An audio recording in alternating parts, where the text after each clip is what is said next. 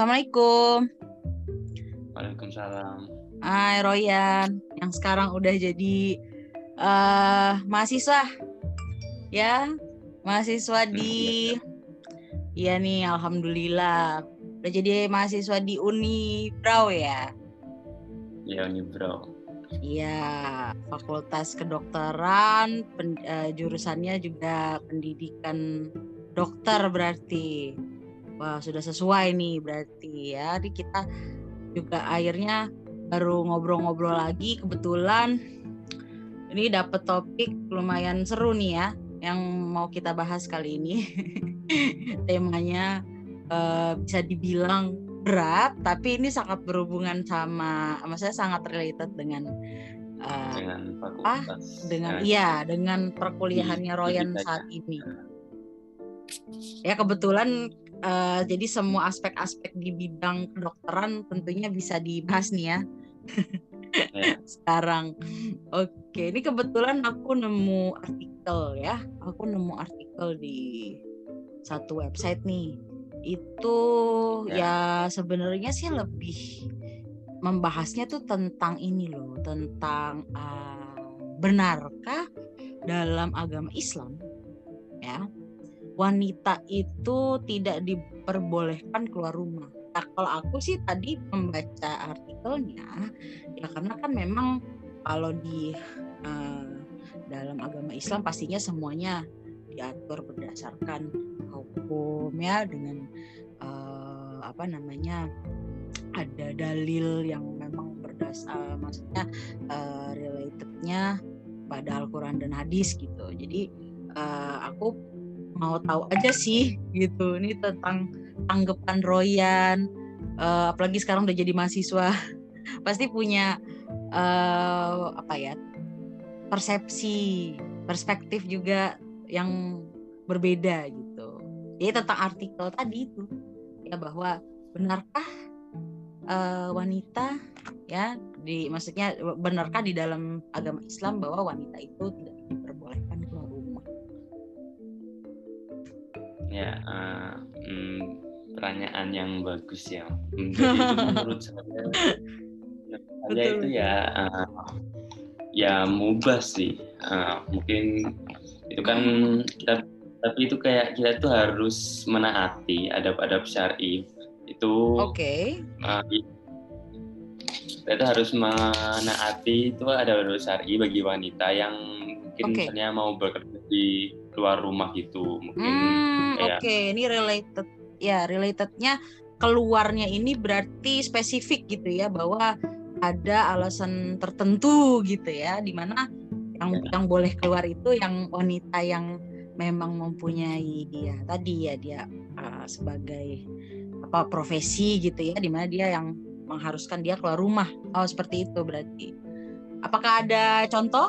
Mungkin Ryan tahu bahwa di uh, uh, di keluarga ya, atau sendiri kan punya saudara saudara uh, mungkin uh, uh, uh. Gitu, tante oh gitu okay. orang lain yang dekat-dekat sama saya itu kan banyak juga kan yang bekerja yang bekerja di luar tiap harinya ya oke okay. ya berprofesi suaminya untuk untuk banyak hal yang lain gitu jadinya mm -hmm, ya, ya. saya aja sih juga saya sendiri juga nggak pernah dengar dalil itu yang uh -huh. mengatakan kalau misal keluar rumah itu haram gitu. Oh iya ya, apalagi kan ya oke okay, berarti ini ya maksudnya kalau dari perspektifnya Royan bilang ya apalagi kalau Royan kan sebagai dari perspektif cowok ya melihat yeah. bahwa di mana wanita perempuan ya yang memang keluar rumah gitu ya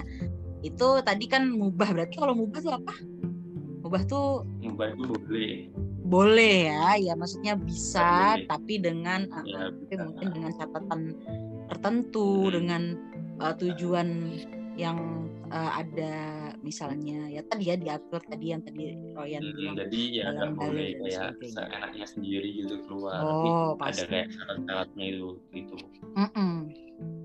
oke okay. Dan tadi kan aku juga di artikel tadi itu uh, apa namanya yang ya tadi ya maksudnya wanita yang uh, uh, keluar rumah ya tadi berarti kan mereka punya tujuan di mana mereka harus ya tadi ya mencari nafkah. Ya berarti kan mereka bekerja gitu kan ya. Apalagi kan kalau kita compare nih ini ini aku juga sebagai wanita biasa yang juga uh, apa berkegiatan di luar ya untuk uh, tadi ya untuk tujuannya mencari nafkah. Otomatis kan ini sudah uh, berbeda ya kalau kita compare dengan era-era sebelumnya di mana wanita itu ya lebih kebanyakan di rumah. Nah, sedangkan sekarang jangankan wanita karir nih, ya tentunya para uh, pelajar, mahasiswi ya kan mereka juga uh, apa namanya uh, harus keluar rumah demi ya menuntut ilmu ya dan sebagainya. Mereka berorganisasi misalnya. Nah, berarti kan di sini ada uh, fenomena di mana wanita ini ingin ya maksudnya ya emansipasi ya wanita ya pasti ingin setidaknya bukannya gini loh bukannya sama dengan laki-laki tidak tapi setidaknya hmm. yang related ke tadi ya bahwa wanita keluar rumah itu mereka ya untuk mencari nafkah menuntut ilmu sehingga ya jadinya tentunya berbarengan dong ya dengan laki-laki karena kan pasti akan ada di lingkungan lingkungan yang sama gitu. Nah berarti kalau um, ya dari uh, perspektifnya Royan juga nih ya tadi kalau misalnya uh, dikaitkan dari ya misalnya dalil dan sebagainya ya gitu. Itu gimana tuh kalau misalnya ada wanita yang pengen sam uh, sama yang pengen setidaknya tadi setara dalam ya berkarya. Contoh kan pasti misalnya kalau laki-laki berprofesi seperti ini, maka ada juga wanita yang merasa dia punya skill sehingga dia pengen juga berkarir di profesi tersebut. Nah itu ya. ya menurut saya sendiri ya. uh, itu kesetaraan gender itu secara ya, yang modern itu sama yang ya, tidak sepenuhnya sama gitu Nah, hmm, itu okay, kalau dalam Islam itu lebih kayak menjunjung keadilan. Jadinya gak gak semuanya oh. sama gitu, tapi kayak hmm, gimana ya hasil akhirnya okay. itu sama. Itu kayak setara, tapi yang dilakukan tidak sama. Hmm, nah, tapi hmm, hmm, hmm, hmm. Hmm, ini Allah Subhanahu Wa Taala itu berfirman dalam Al-Quran surat An-Nahl hmm. ayat 97 itu berbunyi. Okay Uh, itu yang artinya itu barang siapa yang mengerjakan amal soleh baik laki-laki maupun perempuan dalam keadaan beriman maka sesungguhnya akan kami berikan kepadanya kehidupan yang baik di sini itu ada kata-kata baik laki-laki maupun yang perempuan di sini itu kita uh, bisa menyimpulkan itu kalau uh, hukum-hukum itu uh, juga apa ya uh, juga itu gak cuma laki-laki itu tapi juga mm -hmm, menyangkut betul betul Eh, terus dalam kitab Sahih Muslim pada mm-hmm. konteks tertentu itu um, perempuan itu justru memiliki posisi istimewa dalam Islam. Rasulullah Shallallahu Alaihi Wasallam itu, itu kalau surga itu berada di bawah telapak kaki ibu kan nggak ada kan surga itu Masya Allah. berada di bawah Masya Allah. telapak kaki ayah kan ada. Nah, sedangkan well. dalam sosial itu uh, seperti mungkin pekerjaan gitu. Iya uh, betul tadi itu. Ulama tuh sepakat kalau mungkin tuh um, nafkah itu, itu kewajiban suami gitu tapi betul laki-laki ya. nah, itu kalau haram gitu buat wanita untuk melakukan pekerjaan gitu hmm, hmm, mungkin bisa atas izin suami itu semisal untuk mengembangkan diri membantu ekonomi ya itu dia keluarga. tadi ah uh, uh, uh, uh, betul betul atau semisal keluarganya tuh kayak dijerat utang gitu mungkin Nah, iya ya pasti. Iya, jadi hmm, backup Namun, ya. Jadi mm, jadi sebenarnya bahwa gender equity itu bukan melulu di level yang sama, tapi lebih ke oke, okay, misalnya yang utama laki-laki, tapi wanita ini sebagai backup gitu ya. Yeah. Jadi back uh, ya jadi yang aku tangkap ya tadi dari ya bahwa memang ya itu sudah termaktub di Al-Qur'an gitu ya lalu di dalam hadis juga disebutkan demikian maka ya aku bisa nangkap bahwa ya wanita ini fungsinya ya maksudnya bukan fungsi gimana ya jadi wanita itu jika memang dia ingin Mm-mm, jadi kewajibannya adalah seperti yang mereka uh, wanita ini kan juga harus memiliki skill pengetahuan yang sama dengan laki-laki sehingga tadi apabila dia ingin membackup gitu ya ingin membackup ya tadi dalam mencari nafkah ingin membantu ekonomi keluarga gitu. Jadi sehingga bisa ya tadi seiring bersinergi gitu ya. Kalau aku nangkepnya iya. gitu bener nggak tuh? Ya maksudnya kurang lebih yang dimaksud dengan gender equity apalagi dalam bidang apa tadi ya? Maksudnya dalam uh, urusan mencari nafkah ya demikian ya Royan berarti. Oke okay. nah berarti related ke pekerjaan ini di sini juga aku tertarik nih untuk uh, membahas. Kebetulan kan karena Royan uh, ya sekarang menjadi mahasiswa di Fakultas Kedokteran pasti bukan hanya cowok kan gitu. Sih sekarang juga uh, banyak tuh ya uh, para mahasiswi yang menuntut ilmu di bidang kedokteran. Karena ya tujuannya apa ya? Karena kan tujuannya mereka ingin menjadi dokter gitu kan ya. Karena yang aku tahu kan juga kadang-kadang orang tuh persepsinya suka gini. Laki-laki eh maksudnya dokter itu kebanyakan kan laki-laki gitu. Sehingga jadi eh, apa tuh kalau kayak gitu ya uh, gendernya tuh kayak terfokus hanya ke laki-laki saja gitu kan ya uh, misalnya ya jantet nanti jadi kesannya jadi toxic masculinity lah gitu ya kan. Padahal ya perempuan wanita ini kan juga pastinya kepengen gitu loh. Apalagi yang kita tahu kan kalau dokter adalah profesi yang mulia ya. Profesi di mana uh, yang melibatkan tadi ya dari jiwanya terpanggil untuk menolong sehingga dia bisa menjadi apa mediator penyembuhan maksudnya mediator Allah dalam menyembuhkan uh, orang yang yeah. kita sakit kan yeah. gitu ya Royan. Nah, jadi uh, tadi Royan udah kasih tahu tentang apa namanya tentang uh, dalil juga hukum bahwa wanita itu juga bisa untuk uh, setidaknya uh, ya boleh lah ya untuk uh, apa uh, terlibat apa uh, ada uh, di bidang ya tadilah profesi uh, berkarir terutama ya ini nih ya apabila ada wanita yang ingin berprofesi sebagai dokter gitu kan. Nah ini jadi ada nggak sih uh, yang lebih detailnya lagi gitu Royan tentang bahwa ya wanita ini juga boleh gitu menjadi dokter ya kan? Karena tadi kalau misalnya udah persepsi dari yang dulu-dulu kita tahu bahwa kayaknya cuma cowok aja yang jadi dokter. Ya sedangkan kan pasti kalau tadi sudah di awal dibahas ada uh, apa uh, hukum yang memang memperbolehkan wanita itu bisa uh, apa tadi ya ada di satu line gitu lah ya jalur yang sama untuk bisa uh, apa namanya berkarir gitu ya uh, di dalam Islam juga diatur. Nah itu gimana uh, detailnya nih yang untuk spesifik uh, berprofesi sebagai dokter ya gitu. Nah jadi itu dari buku yang saya baca itu hukum okay. asal dalil uh, adalah berlaku umum bagi ah, laki-laki ah, okay. maupun wanita, tidak hanya lelaki saja. Nah ini Allah berfirman itu di Quran surat Al-Baqarah ayat 153 ya. yang artinya itu wahai orang-orang yang beriman kuatkan diri kalian dengan kita bahan dan sholat. Nah di sini hmm, itu baik. Uh, yang disuruh oleh Allah itu sebagai hamba-hamba yang beriman itu gak cuma laki-laki saja kan, tetapi juga hmm, wanita. Pasti itu dia.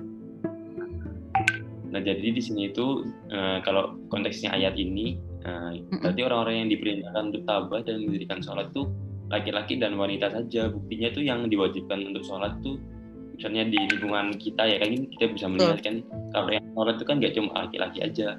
Yang perempuan itu juga juga diwajibkan untuk sholat. Nah, jadi itu kan dari sini kan kita bisa tahu kalau semisal uh, bagi wanita sama bagi laki-laki itu sama. Nah, di sini gitu kita itu bisa kembali ke uh, profesi eh, apa ya hukum dokter mm tadi. hukum untuk menjadi dokter sendiri uh, untuk keseluruhan. Ah, iya. di sini kita bicara itu uh, untuk laki-laki dan juga wanita ya. Nah, jadi itu profesi dokter sendiri itu termasuk akad ijarah. Ijarah itu artinya akad terhadap manfaat atau jasa yang ditukar dengan kompensasi.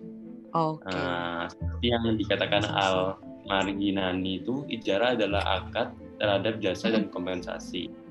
Betul. Nah, ijarah sendiri itu dikatakan sebagai akun atau akad. Nah, berarti ijarah itu adalah muamalah kontrak itu, uh, kayak iya. perjanjian yeah. jual itu yang melibatkan dua Pasti. pihak, sehingga itu ada ajab dan kobul. Hmm.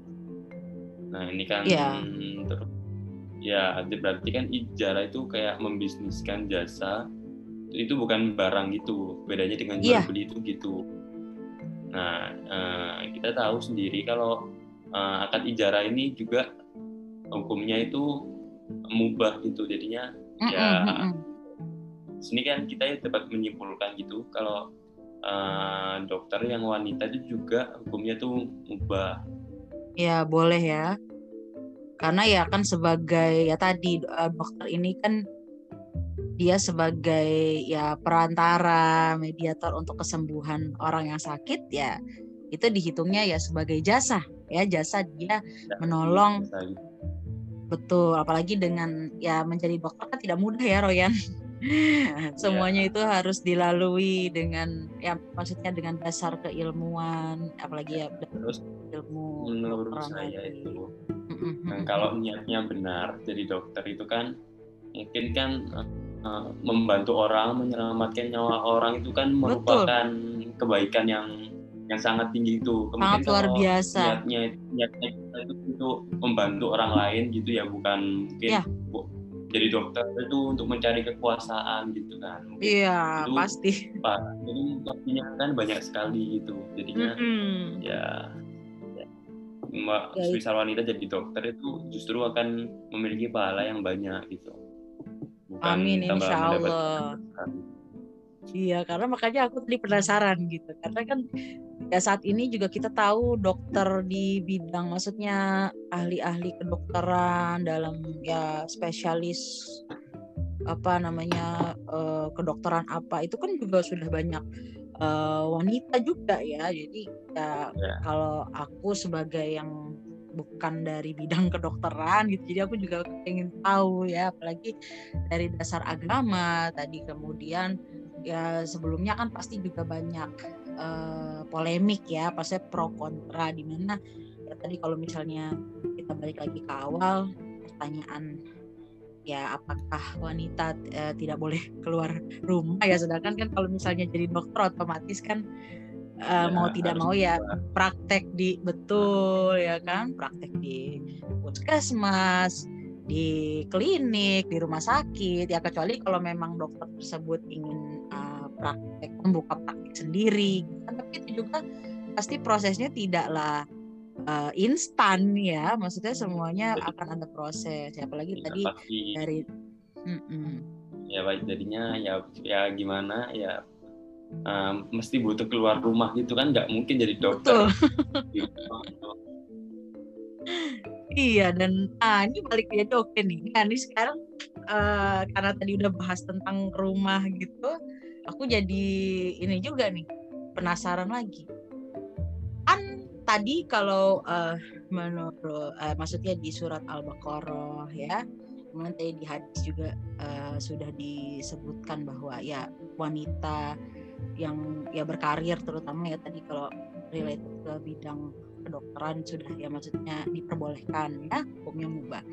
Lalu kalau jadi compare nih Royan ya kan tidak semua maksudnya tidak semua berarti wanita berkarir di luar rumah gitu terutama tadi profesi dokter.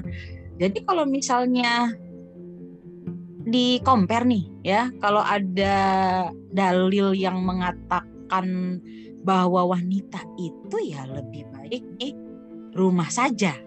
Ya gitu. Maksudnya uh, wanita tuh lebih baik di rumah saja mengurus rumah tangga ya. Mulai dari ya pokoknya semua uh, ruang lingkup atau skop uh, apa pekerjaan sebagai ibu rumah tangga saja gitu fokusnya. Nah jadi apakah itu tidak bertentangan?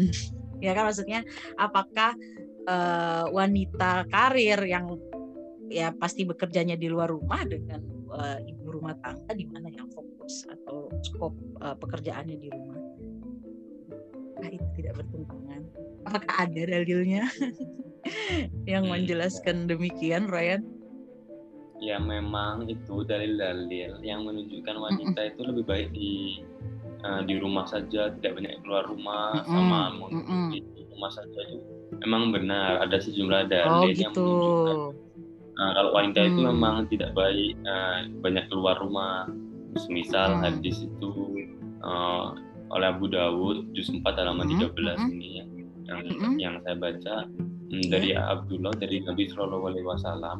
Beliau hmm. bersabda wanita adalah aurat. Jika dia keluar okay. maka setan akan mengawasinya. Dia berada hmm. di dalam kondisi paling dekat dengan robnya adalah ketika dia di dalam rumahnya. Itu memang benar ada.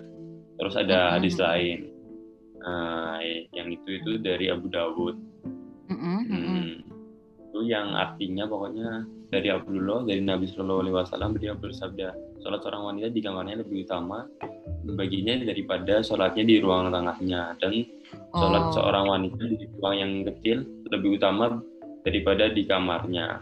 Hmm. Baik, oke. Okay. Nah, namun uh-huh. juga ada. Ya, nah ini dia nih. Yang meriwayatkan itu hmm, pokoknya di sini itu dari Muwafa Udin Abu Muhammad Abdullah bin mm -hmm. Ahmad al Matisi Ibnu Udama uh, al Mukni sama mm -hmm. Muka Makaba al Khairo mm -hmm. al Khairo 1968 juz 7 mm -hmm. halaman 295 di sini uh, referensinya ya. Mm-hmm, yang baik. artinya itu pokoknya dari Anas bahwasannya seorang lelaki safar um, mm-hmm. dan melarang istrinya untuk keluar, maka sakitlah ayah dari wanita tersebut, maka dia meminta izin kepada Rasulullah SAW untuk menghadiri oh. jenazahnya. Maka Rasulullah SAW bersabda kepadanya, takutlah kepada Allah dan janganlah engkau melanggar perintah suamimu Allah memberikan wahyu kepada beliau sesungguhnya aku telah mengampuni karena ketaatannya kepada suaminya di sini itu uh, bisa kita bisa kita pahami. Kalau misal hmm, kayak wanita itu boleh keluar rumah gitu. Nah, namun itu harus ada yeah. kayak izin dari suaminya gitu. Betul permission ya. Iya, ya, ada permission. Oke, okay, baik. Jadi tidak bertentangan ya namun tadi apabila ya jadi tadi ada take and give lah ya. Apabila ya, ya memang uh, ingin uh, ya tadi di compare ke uh, wan, apa wanita karir dengan uh, di compare dengan ibu rumah tangga gitu ya yang yang memang uh, hanya bekerja di rumah maka yang ya bekerja di luar tentunya dia tidak bertentangan ya maksudnya uh, selagi dia uh, mendapat izin dari suaminya gitu ya. Karena kan memang semuanya pasti atas uh, dasar izin suami gitu. Apalagi kalau misalnya uh, seorang wanita yang sudah menikah gitu kan ya. Jadi yang yang aku tangkap sih ya, ya pasti tidak bertentangan ya kalau demikian. Karena kan ya tadi balik lagi ya kalau memang ya istrinya berprofesinya contoh ya tadi sebagai dokter ya otomatis ya harus meninggalkan rumah ya nanti ya balik lagi ke suaminya juga yang harus mengerti kondisi dan apa keadaan uh, istrinya gitu yang harus ya apalagi kalau dokter kan juga dibutuhkan saat-saat urgent gitu ya. Ya enggak sih? Jadi ya sehingga uh, mengutamakan ya maksudnya ada prioritas ada urgensi demikian tapi tetap semuanya balik lagi harus dari saat proses atas izin suami yang aku tangkap ya. berarti demikian ya Ryan ya hmm. untuk uh, ya dapat ya kita simpulkan tuh dari dari hadis-hadis di atas itu kalau uh -huh. uh, kemubahan seorang wanita itu dalam uh -huh. uh -huh. dalam berprofesi dokter uh -huh. itu tidak bertentangan dengan dalil yang menunjukkan bahwa wanita itu sebaiknya tidak keluar rumah itu alasannya hmm. itu tapi jarak sendiri yang tadi sudah saya jelaskan itu telah uh-uh. dibuktikan hukumnya itu kalau mubah dan itu Baik. berlaku bukan hanya bagi lelaki kan tapi juga mm -hmm, bagi wanita. Nah, Betul. Nah, ya terus oleh karena itu dalil-dalil yang menunjukkan wanita mm-hmm. itu sebaiknya tidak banyak keluar rumah dan mengurus rumah tangga itu harus dipahami sebagai ya syariat khusus bagi wanita yang yang mengharuskan wanita lebih ketat terkait keputusannya keluar rumah itu maksudnya itu bukan dalil mm-hmm. itu yang mengharamkan untuk keluar rumah tapi itu iya sih ya seperti saya katakan itu harus ada ada padapnya gitu dalam keluar rumah itu uh-uh. ada gitu Ya jadi lebih ke restriction aja, bukan ke ya. forbidden. Betul nggak? Iya, bukan. Iya, ya, bukan forbidden, tapi dia ke restrict ya. Maksudnya restrict itu kan membatasi ya kan? Uh, ya tadi dengan oke. Okay.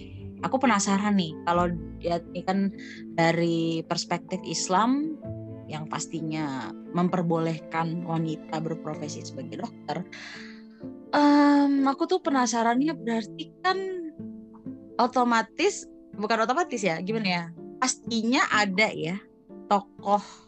Ya pastikan kalau yang kita tahu dalam uh, apa uh, tokoh-tokoh uh, Islam dalam bidang-bidang tertentu itu ya kita sudah banyak mengenal apalagi zaman Rasulullah Shallallahu Alaihi Wasallam ada banyak yang ya terutama wanita gitu ya yang uh, ada di bidang-bidang tertentu. Kira-kira kalau di bidang kedokteran apakah ada sosok atau nah, ya. tokoh ya. wanita yang ya berkecimpung ya di bidang medis gitu ya di bidang uh, apa namanya uh, kedokteran apa gitu hmm, ya. sehingga kan bisa jadi inspirasi juga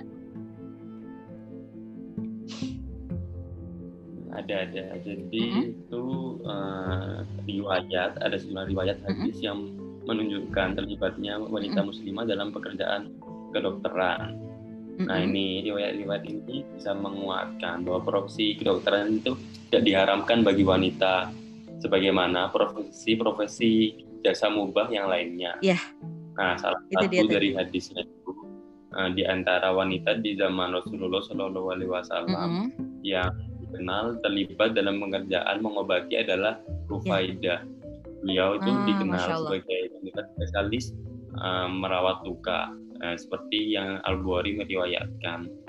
Yang artinya itu dari Mahmud bin Labid, beliau berkata, pada saat urat nadi lengan saat bin Muaz hmm. terluka dalam perang perang Hondok dan menjadi luka parah, maka kaum muslimin memindahkannya ke kediaman mm seorang wanita bernama Rufaidah dia terbiasa mengobati orang-orang yang terluka.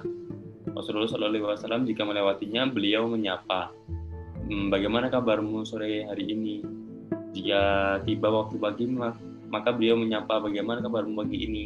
Lalu saat, saat memberitahu beliau. Nah, di sini tuh kita dapat tahu kan, kalau semisal Rufaidah ini hmm, justru membantu saat yang pada saat itu, eh bukan pada saat itu, yang merupakan sahabat dari mm -hmm. Nabi Shallallahu Alaihi Wasallam sendiri. Yeah. Nah itu kan di sini Rasulullah Shallallahu Alaihi Wasallam itu juga tidak kayak apa ya, uh, tidak melarang Rufaidah ini buat mm -mm. Uh, menjadi dokter gitu. Justru Betul, ya, itu tambah menyapa gitu dengan uh, bagaimana kabar musuh gitu. Ya.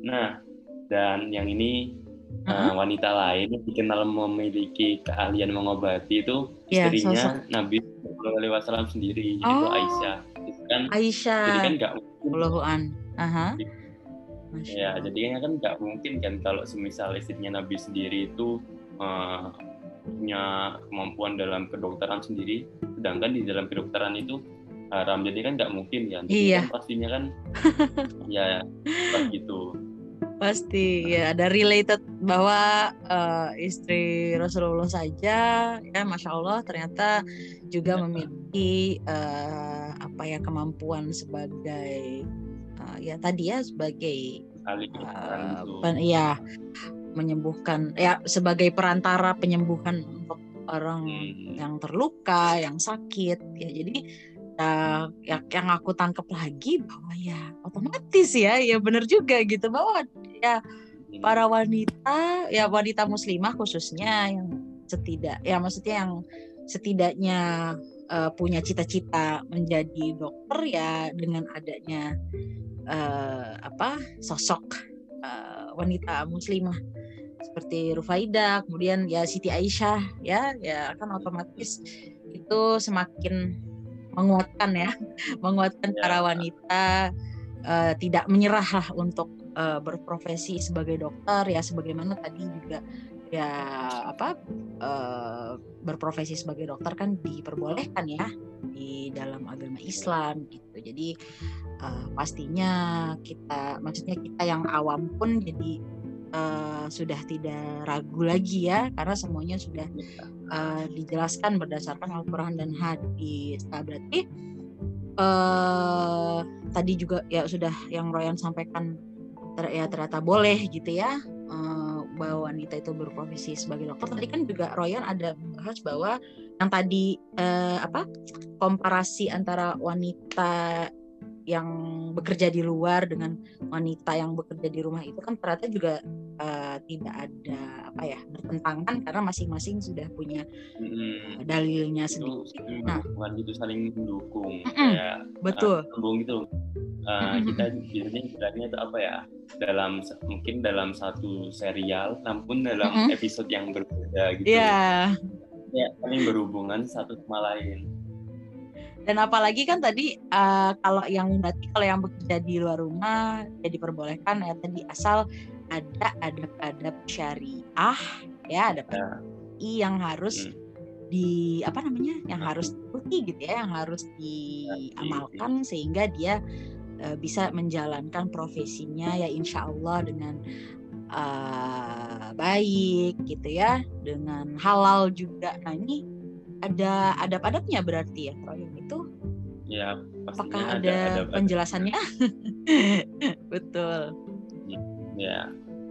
Hmm, ya jadi itu di buku yang telah saya baca ya. Mm -hmm. uh, di sini.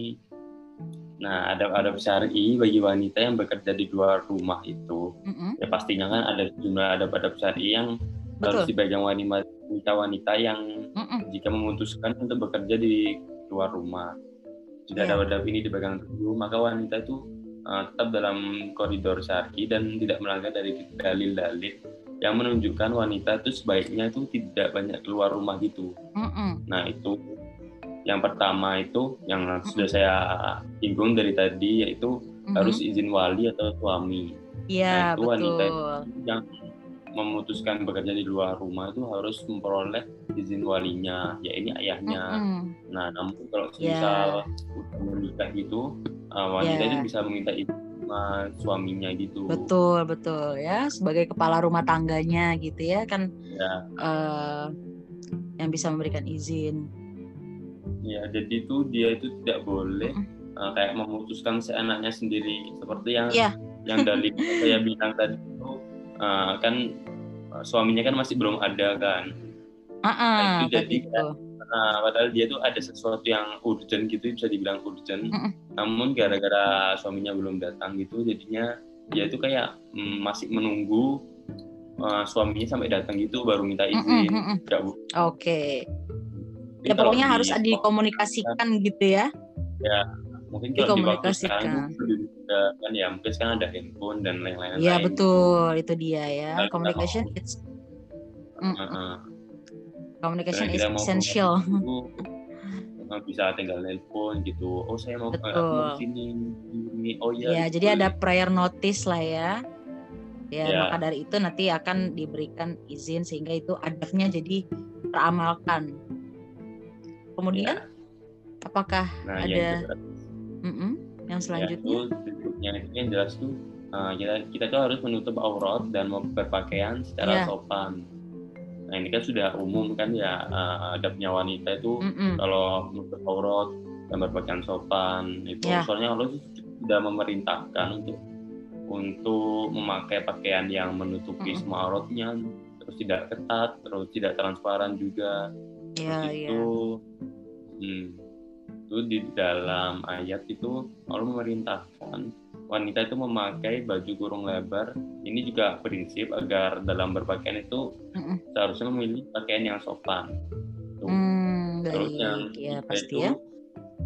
dilarang tabarruj. Nah, Mm-mm. Kak tahu Apa itu tabarruj? Tabarruj Iya. itu adalah kayak mungkin kayak bersolek atau mempercantik diri itu yang Ah, berlebihan make up, gitu. make up ya. Kalau Ya, sekarang makeover, make up. Oke, baik. Mm-mm. Ya, yang Apakah ada itu dalilnya? yang menarik perhatian gitu. Ya mungkin Mm-mm, mm-mm. eh, mungkin kalau semisal wanita keluar rumah itu ya tidak dilarang sih berhias, tapi itu harus secara wajar gitu. Sekedar Iya. kayak bersih, sopan gitu biar Ya, ya biar rapi gitu loh. Tapi kalau betul semisal betul kan. Berlebihan banget gitu, itu sampai kayak memancing syahwat gitu, Ya, hiasan nggak nggak boleh gitu. iya. Jadi akhirnya Ya. adabnya jadi itu bisa dibilang failed lah ya. Dia tidak bisa Ya. apa memenuhi adab tadi itu kan juga Ya. jadinya tidak eh, bisa juga jadinya melanjutkan ya tadi. Kalau misalnya dia mau dia berprofesi tadi misalnya sebagai dokter bekerja di luar rumah kalau satu da- adab itu tidak apa namanya tidak terpenuhi kan juga jadi failed gitu ya. nggak bisa. kemudian? kurang lalu? Kurang baik. Kodul basor. Yang itu? kodul basor itu. Artinya itu kayak menahan pandangan mata. Itu ya sebagaimana laki-laki itu juga harus ya ya um, ya itu kayak pokoknya ke lawan jenis gitu ya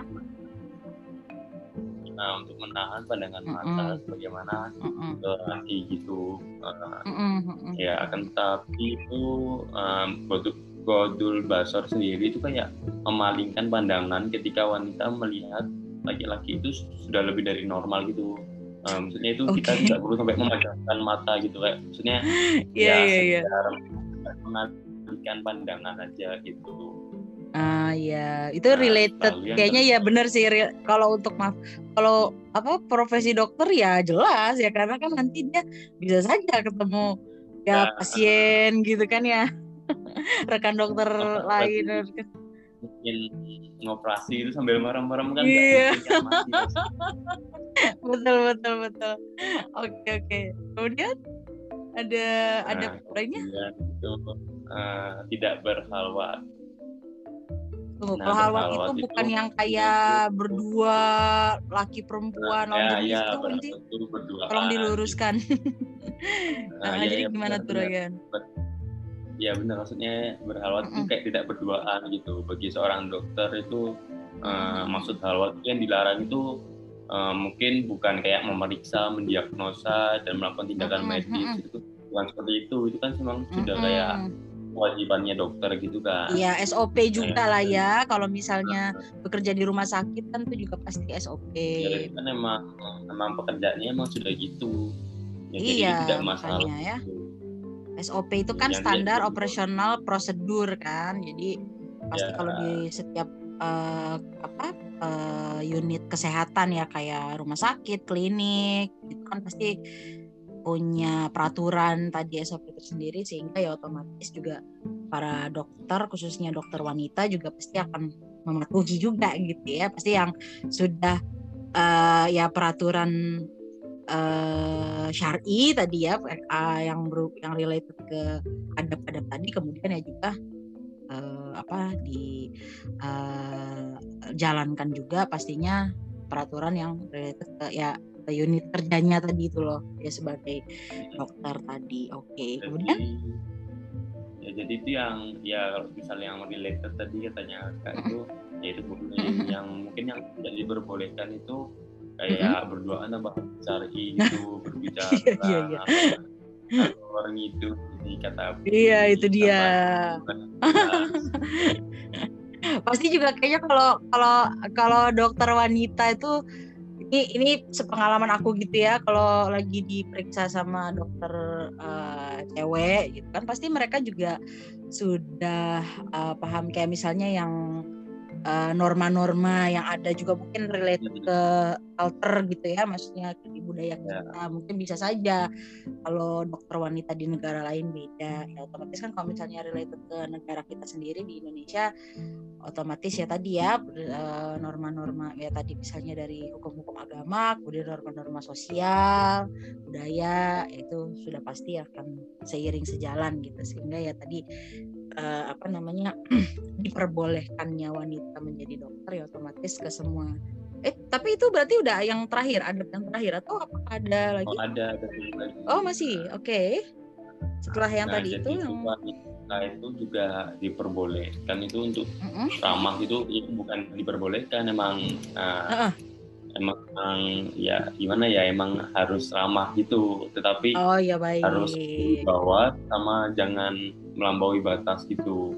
Hmm, dari ada pedagang tadi saya baca yang saya, saya sebutkan maksud saya uh, itu jika dilakukan dengan baik itu uh, bagi sebagian orang itu menimbulkan persepsi keliru. Yakni wanita itu ketika bergaul itu harus kaku gitu masam terus bergaul itu benar.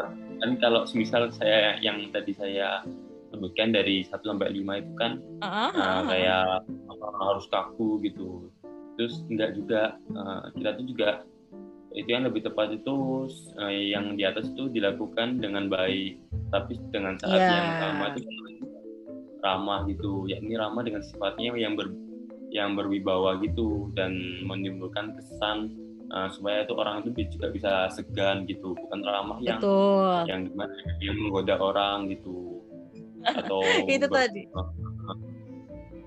ya gitu ya itu tadi yang tadi aku singgung di atas bahwa bahwa norma-norma apa gaya sosial. Ini related ke situ ya. Masya allah ya berarti diadap yang ini saja mempertimbangkan tadi ya. Maksudnya keramahan itu kan berarti kayak uh, hospitality ya. Karena kan ya dokter juga sebagai ya tadi jasa ya kan. Jadi sehingga berhubungan ya. dengan um, orang lain. Di mana uh, service excellent lah ya itu tadi. Kan ya sebagai dokter apalagi sebagai mediator penyembuhan mereka juga setidaknya harus uh, ada interaksi dengan pasien sehingga pasien juga pada trust gitu kan ya ke dokternya gitu. Ya jadi apa mungkin yang yang aku tangkap ya keramahannya di sini supaya agar aduh supaya agar maksudnya agar uh, pasien yang ini related ke profesi kedokteran ya otomatis uh, pasien um, jadi saat dokter uh, melayani dengan ramah gitu ya dengan ramah kemudian juga dengan ketelitiannya sebagai dokter pastinya otomatis ya pasien kan juga akan ada rasa percaya gitu. Ya kan ada rasa percaya bahwa oh ya dokter ini menenangkan gitu kan ya. Dokter ini uh, cara penyembuh apa cara pengobatannya nih uh, apa metode-metode treatmentnya dan sebagainya ini bikin pasien tuh uh, tenang gitu jadi juga positif ya. vibes gitu kan wah masya allah ya ya aku Mana? soalnya memang yang saya saya juga belajar kan di kuliah itu Betul. tentang bioetika iya. dan kedokteran. Nah, oh, itu okay. juga harus harus uh, memiliki etika gitu sama dokter betul, sama betul. pasiennya itu. Nah, dokternya itu kayak uh, membangun relasi sama dokter ah. sama pasiennya gitu. Nah, nah di sini yeah. tuh etika itu bisa dijadikan itu sebagai obat hmm? gitu loh. Misal ah, pasiennya ah, healer. gitu kan Ya, nah, healer, ya. reliever gitu kan. Ah, baik. Nah, sudah pasiennya itu terasa nyaman, percaya sama dokternya gitu kan. Itu kan yeah. itu juga saya saya yang saya tahu itu juga sebagai bentuk pengobatan gitu. Pastinya. Kalau uh, misal dokternya bilang gini, oh kamu kena kanker gitu, mungkin uh, mungkin hidupnya tinggal sebentar gitu. Kan orangnya ya difonis gitu ya. Ya, terusnya orangnya kan kayak gak ada harapan gitu kan kalau semisal oh. langsung bilang, desperate gitu ya langsung putus asa ramah gitu kan nah, semisal bilang oh ini nah, mohon maaf gitu kan kayak bisa pasti gitu. betul nah, tadi ya terus terus kita bicara tentang oh mungkin solusi yang dapat kita tawarkan mm -mm. gini gini gini medikasinya gini gini terus diberikan harapan gitu terus misal gitu kan itu kan juga sebagai salah satu bentuk untuk mm -mm. menjadi dokter yang baik juga Oh iya, ya karena ya tadi semuanya juga ya tadi ya sudah diatur juga dalam kode etik kedokteran saat nah, dokter ya. uh, uh, ber, maksudnya uh, berhubungan langsung dengan ya maksudnya uh, concern gitu ya antara dokter dengan pasien. Ya apalagi tadi ternyata di dalam adat tersebut masya Allah diatur bahwa keramahannya itu adalah supaya tadi ya supaya uh, apa jadi terpenuhi gitu kan ya. Terpenuhi bahwa ya semakin nah. boleh gitu. Kenapa? Jadi uh, diperbolehkannya apalagi perempuan gitu kan ya kan ya oke okay lah uh, persepsi orang awam bahwa ya kalau dokternya cewek otomatis kan lebih lebih lebih menenangkan gitu lebih ya. lebih apa sih kayak ah ya dokternya perempuan sabar gitu ya apa ada ada persepsi persepsi tersendiri ya, gitu loh Royan maksudnya. lebih halus gitu kan. Betul iya kayak feeling base emotional base gitu kan. Jadi hmm. uh, ya dalam adab sudah diatur kemudian ya tadi kalau related uh, di apa kode etik kedokteran juga diatur. So kalau menurut aku ya sudah jelas banget gitu bahwa ya para wanita yang uh, uh, yang ingin berpro, apa berprofesi sebagai dokter ya bercita-cita ini ingin menjadi dokter ya insya Allah kan kalau mengamalkan ya ini tadi ya mas saya mengamalkan dalil apa ya hukum-hukum uh, dasar-dasar ya bahwa wanita itu uh, juga punya kesempatan ya boleh untuk apa eh, ber hmm, kecimpung di bidang kedokteran bahkan ya berkarir sebagai dokter suatu hari asal ya tadi ya apa mengamalkan adab-adab mengikuti adab-adab syar'i insya Allah uh, ya para wanita para perempuan ya bisa menjadi dokter yang wait istilahnya gini kan ya dokter yang uh, apa namanya yang kompeten dan berakhlak baik gitu nggak sih? ya maksudnya kan dikedepankan juga ya, gitu ya. Ya, ya kompeten sebagai dokter kemudian akhlaknya juga baik ya sudah itu kayak double combo banget gitu ya ya otomatis. Ya laki-laki juga sekarang berarti tidak boleh merasa yang kedokteran hanya milik laki-laki. No ya ternyata di dalam Islam sudah diatur. Ya sudah diatur bahwa uh, apa uh, wanita boleh loh berprofesi sebagai ya maksudnya berkecimpung di bidang kedokteran tuh ada ya. Jadi ini kalau misalnya ini terutama untuk laki-laki nih, untuk laki-laki yang merasa kedokteran ini uh, apa ya hanya untuk laki-laki aja gitu ya.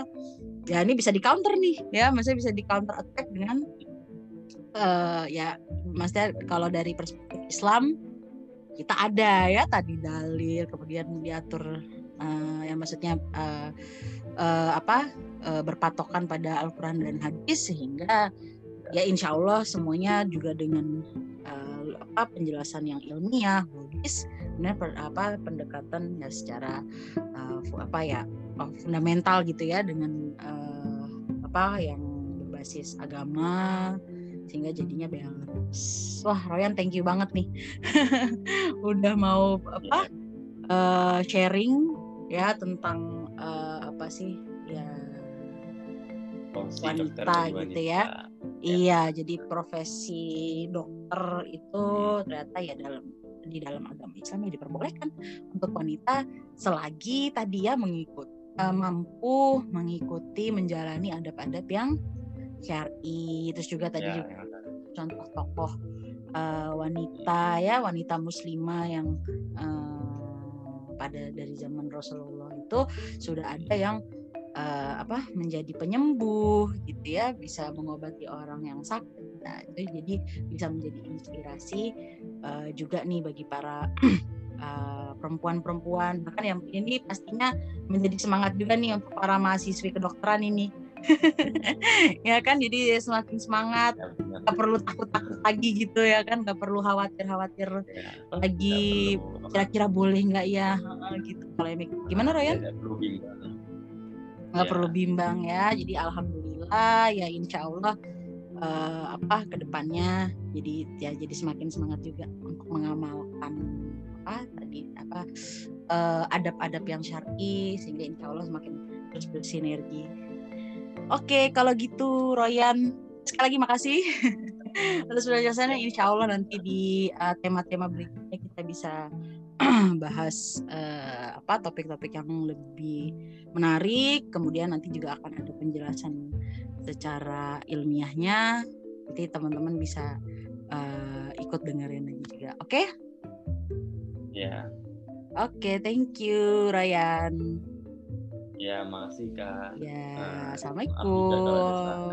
Oh ya, oke. Okay. Itu sama-sama juga nih kalau tadi selama nanya-nanyanya mungkin ada rasa uh, ya karena memang bener-bener kurang kurang pengetahuan ya sebagai awam sih ada banyak pertanyaan-pertanyaan gitu yang menelitik di otak ini sehingga butuh penjelasan yang detail dari Ryan. Oke, kalau gitu Ryan ini dihudahi, disudahi. Ya, udah ya. Oke, ya salam. Ya, sama-sama. Assalamualaikum.